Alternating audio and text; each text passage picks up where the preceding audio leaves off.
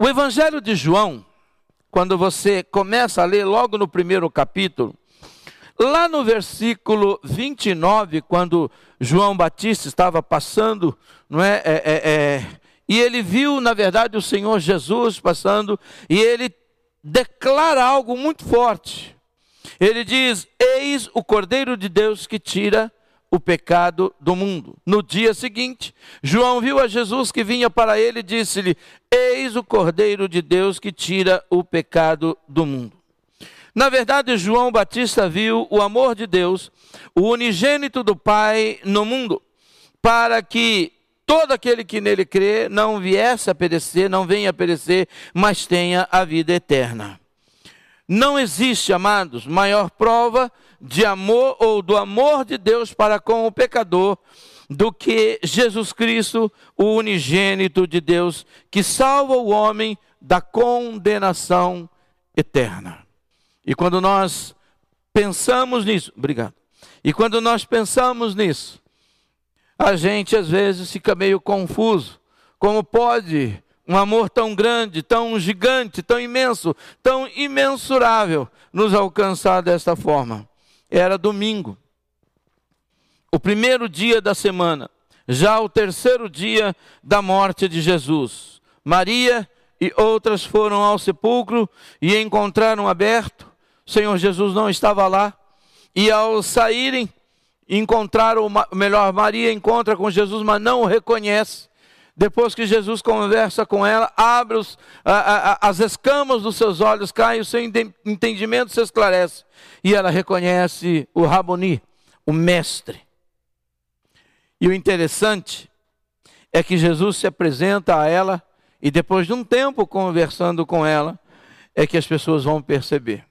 Às vezes leva um tempo para a gente perceber o amor de Deus, o cuidado de Deus, a graça de Deus, a misericórdia de Deus, que sempre esteve conosco e está conosco, à nossa disposição para usarmos, mas às vezes a situação, né, ela nos assusta, ela nos espanta, ela nos aterroriza, e a gente não consegue perceber que Deus está conosco, de que a presença do Senhor é, vai conosco, caminha conosco como filhos e povo dele. A morte e a ressurreição de Jesus, e embora tenha sido a nossa vitória, foi a derrota de Satanás foi a derrota do inferno, não a morte. Porque a morte, na verdade, num primeiro momento, Satanás viu como uma vitória. Mas depois, ao terceiro dia, quando ele ressuscita, o inferno se abala. Toda a estrutura do inferno, toda a estrutura satânica se abala. Por quê? Porque Jesus venceu a morte. E a vitória de Jesus sobre a morte representava a vitória de todos que nele crescem. E se eu e você cremos em Jesus, a morte não tem poder mais sobre a nossa vida. Agora, tanto eu quanto você temos a oportunidade de viver de forma livre e de agirmos como pessoas livres, porque Deus, o Deus de amor, enviou o Salvador que é o Cristo. Quando eu olho para Jesus e vejo o Cordeiro de Deus, quando eu visualizo, quando eu imagino, não é? É quando eu tento olhar para essa imagem, ainda que eu me perca na, na, na, no criar dessa imagem, porque eu não tenho toda a cena, eu não vivi, eu não posso me lembrar daquilo que eu não vivi, mas eu posso imaginar aquilo que eu li. E lendo, a gente pode imaginar não é ainda que fique muito aquém da realidade de como foi aquele momento. Lá no deserto, lá no Egito, um animal cordeiro passou por sobre a, a, a terra de Gozen não é? E nas casas foi aspergido o sangue, e quando o anjo da morte passou a Páscoa, eles tiveram que é, é, tirar o sangue, cozinhar aquela carne, comer as pressas e tomar o chá amargo, porque o chá amargo representava os anos de amargura, os anos de amargor que eles viveram, de opressão, né? de, de escravidão, de, de serem subjugados por Faraó. Mas o sangue representava a liberdade, a morte não tinha poder sobre eles. A morte passou por todo o Egito, matou todos os primogênitos, mas na casa dos hebreus a morte não entrou, aonde tinha o sangue do cordeiro, aonde alguém, é, aquele que creu e passou e aspergiu sangue sobre os umbrais da porta, ali a morte não entrou. Jesus Cristo, na plenitude dos tempos, é o Cordeiro de Deus, e agora não mais o animal, mas o Filho de Deus que é dado por mim e por você, quando eu olho para o Cordeiro de Deus, Jesus Cristo, eu preciso entender o que foi que essa morte, o que que essa ressurreição me proporcionou. Ele não me, não me proporcionou entrar numa religião, porque se Jesus viesse para morrer, para me proporcionar entrar numa religião, era muita pobreza de um amor que é tão rico, de um Deus que é tão rico em amor. Ele não vinha simplesmente criar, Jesus não veio fundar a religião. Jesus veio religar o homem com Deus. Mas ele trouxe nisso, amados, promessas, ele trouxe com isso presentes da parte de Deus, ele nos proporcionou coisas que nós precisamos lembrar nesses, nesses dias, assim como a, a, a, Páscoa que era relembrado no Antigo Testamento, e eles tinham que todo ano, por é, perpetuamente, melhor dizendo, participar ou é, celebrar a Páscoa para lembrar o que ela significava. Hoje, num domingo de Páscoa, em que nós lembramos da ressurreição, porque na sexta-feira Jesus morreu e três dias depois ele ressuscita, eu e você temos que lembrar todo ano, se não todo dia, nós não podemos esquecer do que esse sacrifício, do que o Cordeiro de Deus nos proporcionou. A primeira coisa que a morte de Jesus nos proporcionou e a sua ressurreição é a justificação dos pecados e a remissão das nossas ofensas a Deus. Nós ofendíamos a Deus com os nossos pecados, nós o afrontávamos, nós blasfemávamos contra Deus com os nossos pecados, a nossa incredulidade era ofensiva a Deus. Mas a morte de Jesus, do Cordeiro de Deus, traz justificação dos nossos pecados. Nós fomos justificados. Romanos capítulo 4, versículo 24 e 25 diz: Mas também nós, a quem será tomado em conta, os que cremos naquele que dentre os mortos ressuscitou a nosso Senhor Jesus Cristo. 25. 25 o qual por nossos pecados foi entregue e ressuscitou para a nossa justificação. Aleluia! A ressurreição de Jesus trouxe a justificação. Fomos tornados justos diante de Deus. Aquele que antes era um pecador, condenado, cuja morte estava nele, agora, pela morte do Cordeiro de Deus e pela ressurreição do Cordeiro de Deus, nós somos perdoados, redimidos, justificados. Efésios capítulo 1, do versículo 5 ao versículo 7, nós lemos o seguinte: E nos predestinou para filhos de adoção por Jesus Cristo, para si mesmo, segundo o beneplácito de Sua vontade, para louvor da Sua glória, da Sua, da sua glória, perdão, para louvor da glória de Sua graça, pela qual nos fez agradáveis assim no amado em quem temos a redenção pelo seu sangue, a remissão das ofensas, segundo a riqueza da sua graça. Não somos indesculpáveis diante de Deus, como alguns dizem. Não, nós só somos indesculpáveis porque somos justificados e redimidos pelo perdão que o Cordeiro de Deus nos dá e pelo Cordeiro que somos santos e aceitáveis diante de Deus. Quando alguém me perguntar, Gesso, você é indesculpável diante de Deus? Por mim mesmo não, mas por Jesus sim, porque nenhuma condenação há para aqueles que estão em Cristo Jesus. A segunda benesse que o Cordeiro de Deus nos trouxe, amado, a segunda é, que ele nos proporcionou é a condição de filhos e a bênção de ser cuidado por Ele. Esse é o segundo item que eu preciso olhar e perceber que Deus está nos dando a condição de filhos e a bênção de sermos cuidados por Ele. Sabe, há uma coisa que eu e você precisamos perceber e nós precisamos entender: que não é somente o fato de nós adorarmos a Deus, mas também o fato, amado, de nós celebrarmos a esse Deus na condição de filhos. 1 João capítulo 3, versículo 1 diz assim: Vede com grande amor nos tem concedido o Pai, que fôssemos chamados filhos de Deus. Por isso o mundo não nos conhece, porque não o conhece a Ele. Vede com grande amor tem concedido o Pai que fôssemos chamados filhos de Deus. Por isso o mundo não nos conhece, porque não conhece a Ele. 1 João 5, 18 e 19 diz assim: Sabemos que todo aquele que é nascido de Deus não peca, mas o que de Deus é gerado conserva-se a si mesmo, e o maligno não lhe toca. Tenha o cuidado de Deus. Sabemos que somos de Deus e que o mundo jaz no maligno. Há duas coisas importantes que nós precisamos entender. Uma delas é a condição de filhos que Jesus nos proporcionou. E o segundo é a condição de sermos abençoados por esse Deus, de estarmos debaixo da sua bênção, do seu cuidado, da sua proteção, porque a benevolência de Deus, a graça de Deus, o amor de Deus nos alcança dessa maneira. O Cordeiro de Deus nos deu a condição de filhos, sim. A todos aqueles que creem no seu amor, sim. João 12 declara isso. E mais, ele nos colocou debaixo do seu cuidado, de maneira que o inimigo não pode nos tocar. O inimigo não tem poder, porque nós somos propriedades particular do Senhor.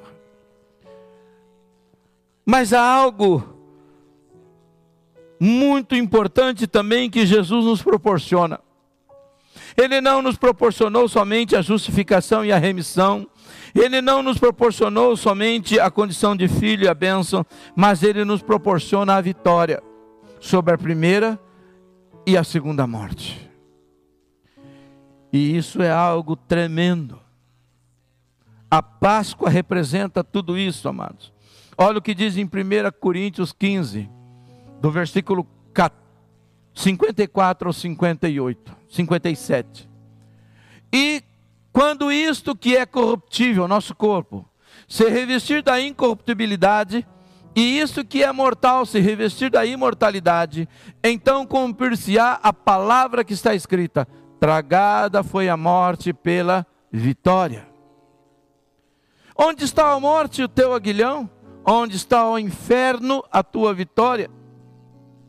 Ora, o aguilhão da morte é o pecado, e a força do pecado é a lei. Mas graças a Deus que nos dá a vitória por nosso Senhor Jesus Cristo. Essa é a vitória sobre a morte. Agora, olha o que diz em Apocalipse 2, versículo 11. Quem tem ouvidos, ouça o que o Espírito diz à igreja. O que vencer não receberá o dano da segunda morte. E 20, Apocalipse 20, verso 6. Bem-aventurado e santo aquele que tem parte na primeira ressurreição. Sobre estes não tem poder a segunda morte, mas serão sacerdotes de Deus e de Cristo e reinarão com ele mil anos. Sabe o que, que significa isso? Você que está em casa, significa que tanto a morte física, porque um dia nós iremos morrer e esse corpo corruptível precisa se revestir de incorruptibilidade para vermos a glória de Deus, para caminharmos na eternidade com Deus, mas nós ressuscitaremos. Nós vamos ressuscitar porque existe uma promessa. Jesus disse que aquele que nele crê, ainda que esteja morto, viverá, e ele mesmo ressuscitará no último dia. Mas o pior, amados, é o dano da segunda morte. Porque o dano da segunda morte é a separação eterna com Deus. A Bíblia nos diz que ao homem está dado morrer uma única vez, vindo depois disso o juízo. Ou seja, eu vou morrer e eu irei ressuscitar como qualquer outra pessoa também irá ressuscitar. Porque isso é, isso todos nós faremos. O ímpio, não ímpio, justo, não justo, todos irão ressuscitar. Mas vencer a primeira morte é quando eu ressuscito com a certeza de que a segunda morte não tem poder sobre a minha vida. E a segunda morte é a separação eterna de Deus. Porque depois da segunda morte não tem mais salvação. Se ao homem está dado morrer uma única vez, vindo depois disso o juízo, a única maneira de eu ser absolvido é antes da primeira morte. E ele diz que bem-aventurado aqueles cuja o poder da segunda morte não pode causar a eles dano nenhum. A mim, a você que crê em Jesus Cristo, a você que tem confessado Jesus Cristo, olha o que a morte e a ressurreição do Cordeiro te proporcionou: o poder de ressuscitar e o poder de não ser pego e preso pela segunda morte, ou seja, de separar-se eternamente de Deus e viver gemendo e sofrendo, não é no lago que arde, é, é com fogo e enxofre. Não. Quem não sofre o dano da segunda morte vai reinar com Cristo, vai viver com Cristo, vai celebrar com Cristo. O Cordeiro de Deus não somente nos proporcionou, amados, a condição de sermos justificados e remidos, de sermos filhos e abençoados, mas também a vitória sobre a primeira e a segunda morte. O Cordeiro de Deus nos garante a ressurreição né, da primeira morte, livra-nos do dano da segunda morte, que, como eu falei, é a separação eterna de Deus, sem chance de salvação, sem chance de reconciliação com Ele, mas os que ressuscitarão com Cristo viverão e reinarão com Ele para todo sempre. A morte e a ressurreição do Cordeiro de Deus que tira o pecado do mundo também nos proporciona uma outra coisa: a certeza de que Suas promessas serão cumpridas. Certeza das Suas promessas. A convicção, trazer no nosso coração essa certeza pelo selo do Espírito Santo. Quando você quer comprar alguma coisa de alguém, e óbvio, né? Eu estou falando aqui numa questão de contrato. Sempre trabalhei muito tempo com essa questão e quando nós fechávamos um contrato, alguém chegava para nós, ou o cliente, melhor dizendo, chegava e dava uma, um, um percentual, 10%, 20%.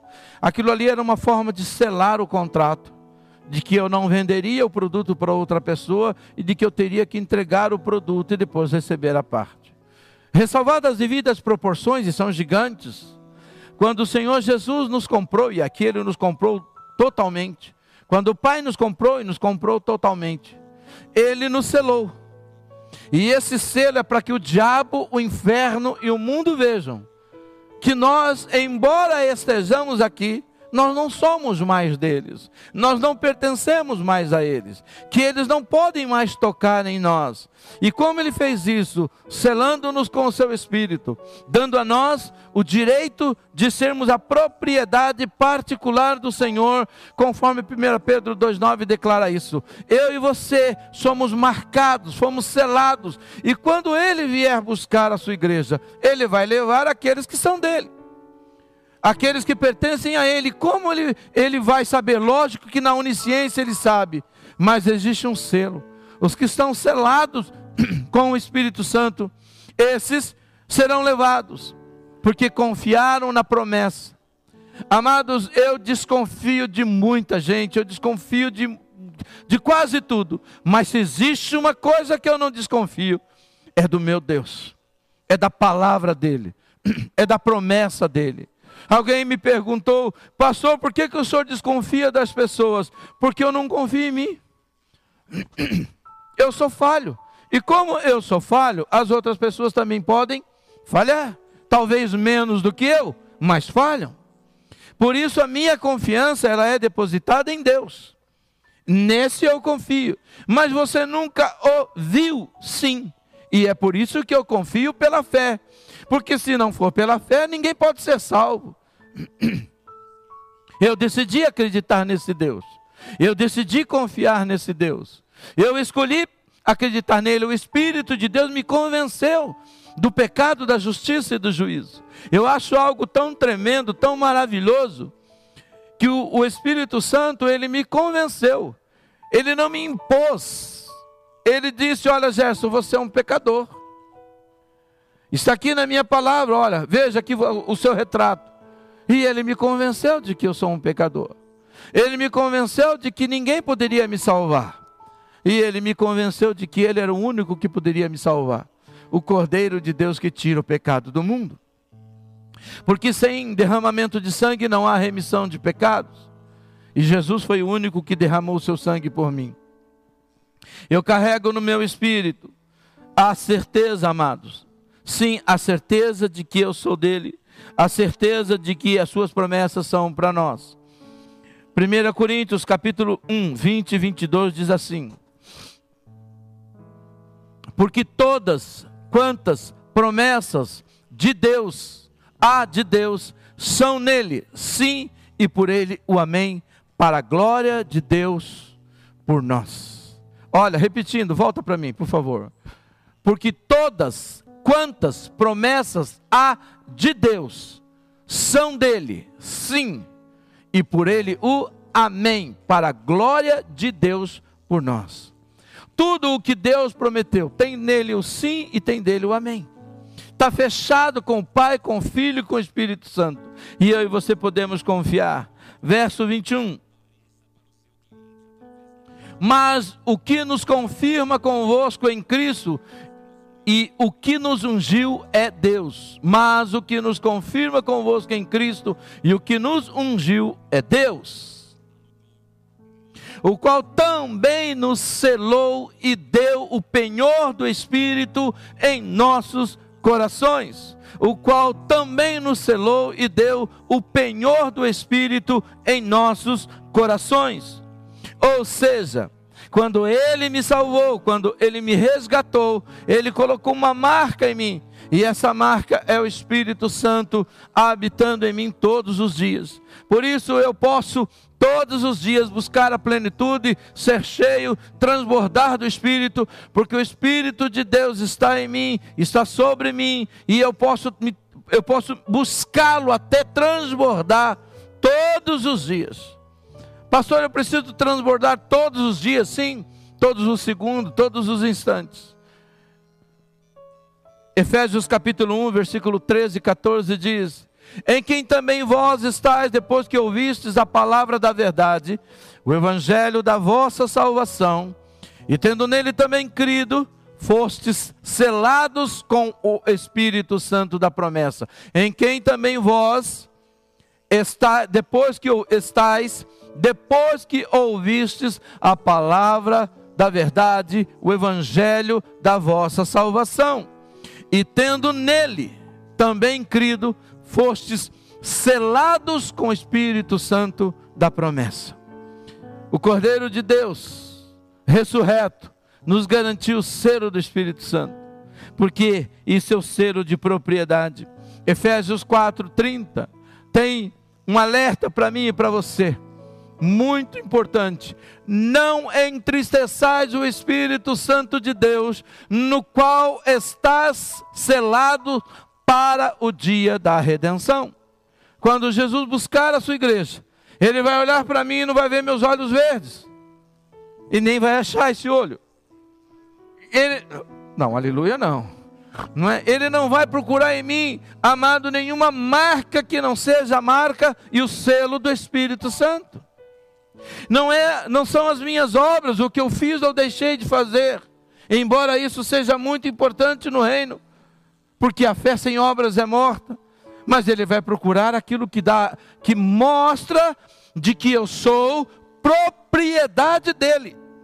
Jesus não irá levar aquilo que não é dele, aquilo que ele não comprou, aquilo que ele não resgatou, aquilo pelo qual ele não pagou o preço, ele não vai levar. Por isso, quando ele me comprou, ele me marcou: olha, você é meu, eu paguei com o meu sangue, você me pertence, você é minha propriedade. Fica aqui o meu Espírito Santo até que eu volte para te buscar. A marca de Jesus não é o meu RG, não é o meu CPF, não é o meu Pix. A marca de Jesus, de Jesus não é isso. Deixe-me dizer uma coisa: a marca da besta é o número, que você já sabe qual é, mas a marca de Jesus é o selo do Espírito. Por isso, querido, ele vai vir buscar aqueles que são selados. Não entristeçais o Espírito de Deus, com o qual vocês foram selados para o dia da redenção. Que coisa tremenda! Como o Cordeiro de Deus, ou melhor, com o Cordeiro de Deus, está o sim e o amém em tudo que ele fala e faz. Com você está a fé para crer, aceitar ou não aceitar. Saiba que ele não mente. Ele não mente. Deus ressuscitou o seu filho Jesus, e Jesus está assentado à direita do Pai e continua até hoje intercedendo por mim e por você, esperando a ordem do Pai, ou na ordem do Pai, a hora para vir buscar os que pertencem a Ele. Você, neste domingo de Páscoa, pode fazer parte dela. Entre para esse reino enquanto há tempo. Você que está nele, se mantenha firme em Jesus. Se mantenha firme na palavra. Ore, busque-o, cresça na graça e no conhecimento de Deus. Acredite, seja cheio do Espírito Santo. Ele conhece os que são seus. Ele sabe os que te pertencem. Ele cuida e nada, absolutamente nada pode tocá-los. A morte não é para sempre, mas a vida com Cristo e no seu reino é para sempre. Hoje, hoje é domingo de Páscoa. E eu quero dizer para você que há algo muito, muito, muito importante. Quando você abre o livro de Gênesis, você vai ver a história de Abraão com Melquisedeque. Conta-nos e narra-nos a história de que Melquisedeque, quando recebeu Abraão, deu a ele pão e vinho. E a gente sabe que ele representa o tipo de Cristo. Não é? Ele não tem genealogia, ninguém sabe. Mas na tradição judaica, o pão e vinho tem um simbolismo muito tremendo, muito maravilhoso. E lembre-se, Jesus antes de morrer, ele celebra a sua última ceia com os seus discípulos e ele também participa com os seus discípulos de pão e vinho. Há um simbolismo muito grande nisso e que às vezes a gente não entende. Ou melhor, por nós não conhecermos a tradição judaica, a gente tem dificuldade de entender muitas coisas.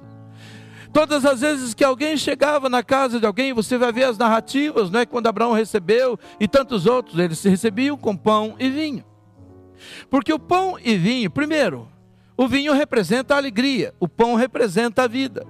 Mas todas as vezes que você era recebido na casa de alguém e que alguém lhe oferecia não somente água para lavar os pés, mas re recebia você com pão e com vinho, isso tinha um recado tremendo. Sabe qual era o recado que tinha nisso? Isso aqui simbolizava o seguinte: você é muito bem-vindo na minha casa. Você é muito bem-vindo, porque você está compartilhando do meu pão, da minha mesa, você está bebendo e, e compartilhando do vinho da, que traz alegria para a minha família. Então, quando você dava pão e vinho para o judeu, quando você era recebido com pão e vinho, era o ápice da alegria dele de entrar naquela casa, porque ele sabia que ele era muito bem-vindo. Aí você vai dizer para mim, por que que Jesus disse que o, o corpo dele verdadeiramente era comida, era pão, não é? E o seu sangue era vinho. Porque ele está dizendo: olha, se você me quiser, você é muito bem-vindo para mim. Eu te recebo e eu passo a morar em você. A ceia da comunhão que nós vamos celebrar agora, eu vou comer um, o pão junto com a minha esposa, quero chamar ela para vir para cá. Ele está, ele está dizendo que nós somos bem-vindos para Ele. E eu quero que nessa manhã de Páscoa, nesse domingo de Páscoa, você possa dizer para a sua família, você possa dizer para o Senhor Jesus, que você é grato por ser bem-vindo na família dele, por ser aceito na família dele, por ele ter escolhido você, por ele ter chamado você. Nessa manhã, quando você comer o pão, quando você beber o suco, ah, pastor, mas Fulano, ele não tem Jesus Cristo, está aqui em casa. Diga para ele: você é bem-vindo na minha casa, você é bem-vindo na minha família. Você ainda não entregou sua vida para Jesus, mas Jesus está dizendo que você é bem-vindo na vida dele, na casa dele, na família dele. Porque o fato de você ser aceito em uma família não significa que você faz parte dessa família. O fato de você ser aceito na minha casa não significa que você é parte da minha família. Esse é um segundo simbolismo que tem o sacrifício de Jesus. Mas o primeiro é o da comunhão. Dizendo: Olha, você é muito bem-vindo na minha casa. Você é muito bem-vindo na nossa família. Para o judeu, receber alguém com pão e vinho. A pessoa que estava chegando naquela casa via aquilo ele sabia que ele era muito bem-vindo. Mas quando ele chegava numa casa e não davam a ele pão e não davam a ele vinho, ele sabia que ele não era bem-vindo, que não era para ele ficar ali naquela casa. E Jesus Cristo oferece para nós quando ele diz: A minha carne verdadeiramente é comida e o meu sangue verdadeiramente é bebido. Ele está dizendo porque todos são muito bem-vindos. O Senhor Jesus, não é? Ele se tornou esse Cordeiro de Deus, o Cordeiro Pascal, mas ele se tornou pão, ele se tornou a vida, ele se tornou tudo aquilo que Deus quer que ele seja. E eu quero que nesta manhã você celebre conosco esse momento. Você coloque a sua vida nas mãos do Senhor Jesus. Amém? Quero